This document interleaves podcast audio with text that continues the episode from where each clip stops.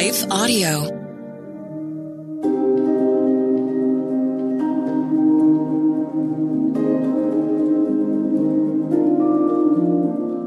Hello, thank you for listening to your daily Bible verse, the podcast that examines one verse each day to learn more about God and His will for us.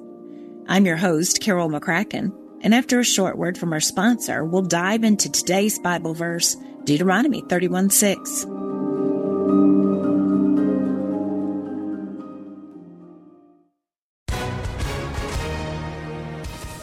Everyone. If you've been injured in an accident that was not your fault, listen up. We have legal professionals standing by to answer your questions for free. Call now and find out if you have a case and how much it's potentially worth. Call 800 497 4410. I'm here with spokesman John Wolf. So, John, tell everyone listening who should call right now. Well, Maria, first off, thank you for having me here. It's always nice to answer the listeners' questions.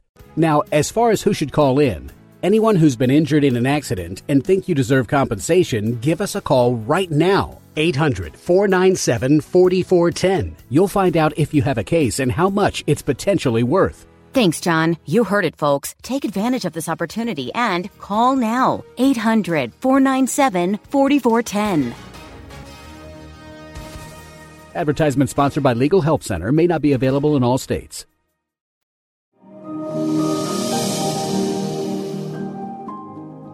Today's Bible verse is Deuteronomy 31 6. It is the Lord who goes before you. He will be with you. He will not leave you or forsake you. Do not fear or be dismayed. Don't let go. I looked through the sliding glass door at my mother, encouraging my son to ride his two wheeler bicycle without the training wheels. Hope filled me. We had unsuccessfully tried to practice. If my son didn't get something immediately, he was done with it and would rarely try it again. I don't know if it was the embarrassment of looking awkward or what. My mother was holding onto the back of his bicycle seat while running beside him, and he was screaming distressfully, Don't let go! Fear can be incapacitating, can't it? It can stop you from doing what you're capable of doing.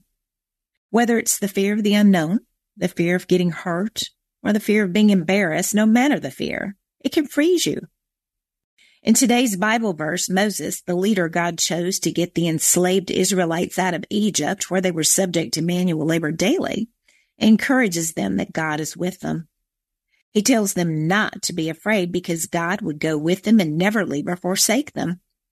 Moses would not be able to go to the promised land with them because he overstepped what the Lord had commanded Moses to do in a moment of frustration with the Israelite people's behavior. He reassured the Israelites that Joshua had been selected to lead them into the promised land.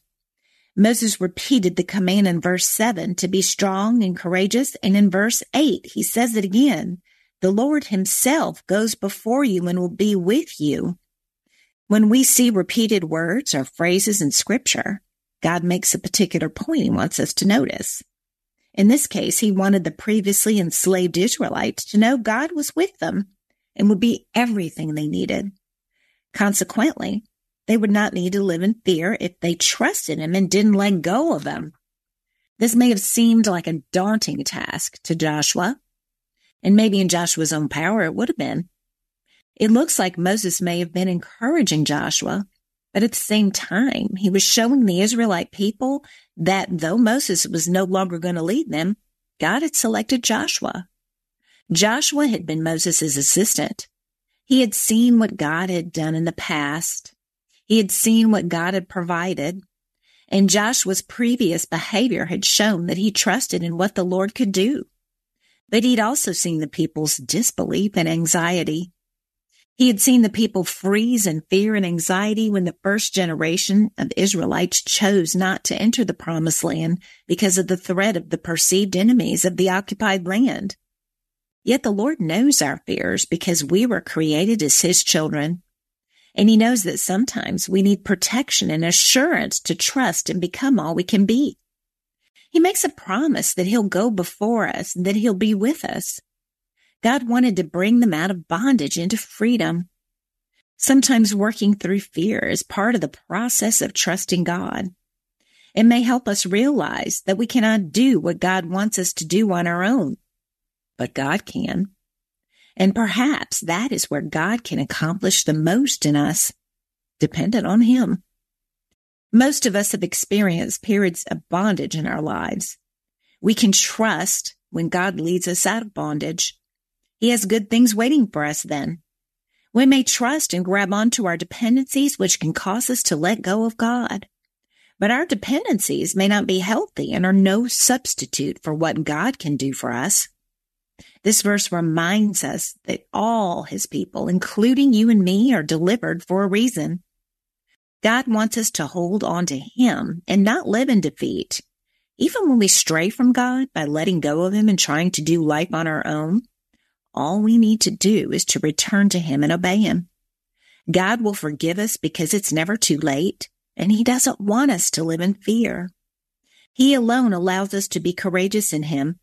He can overcome any obstacles in our way.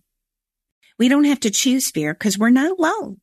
And the more we sense that holy presence and see that it doesn't leave us, the more we can trust and grow into all that the Lord calls us to do.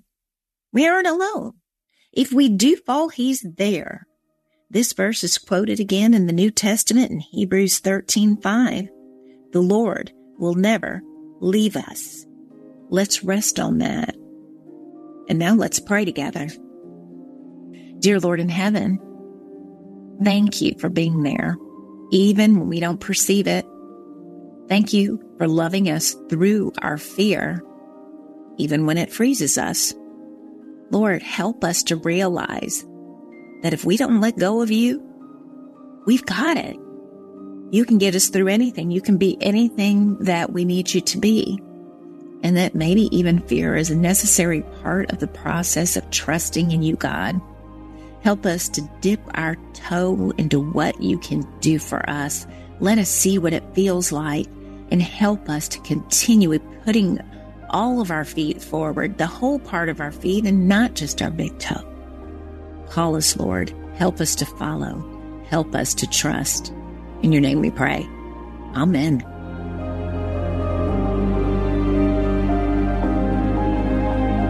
Your Daily Bible Verse is a production of Life Audio and Salem Media. If you liked what you heard today, please take a second to rate and review this podcast in your favorite podcast app so that more listeners like you can find the show. For more faith filled, inspirational podcasts, visit us at lifeaudio.com.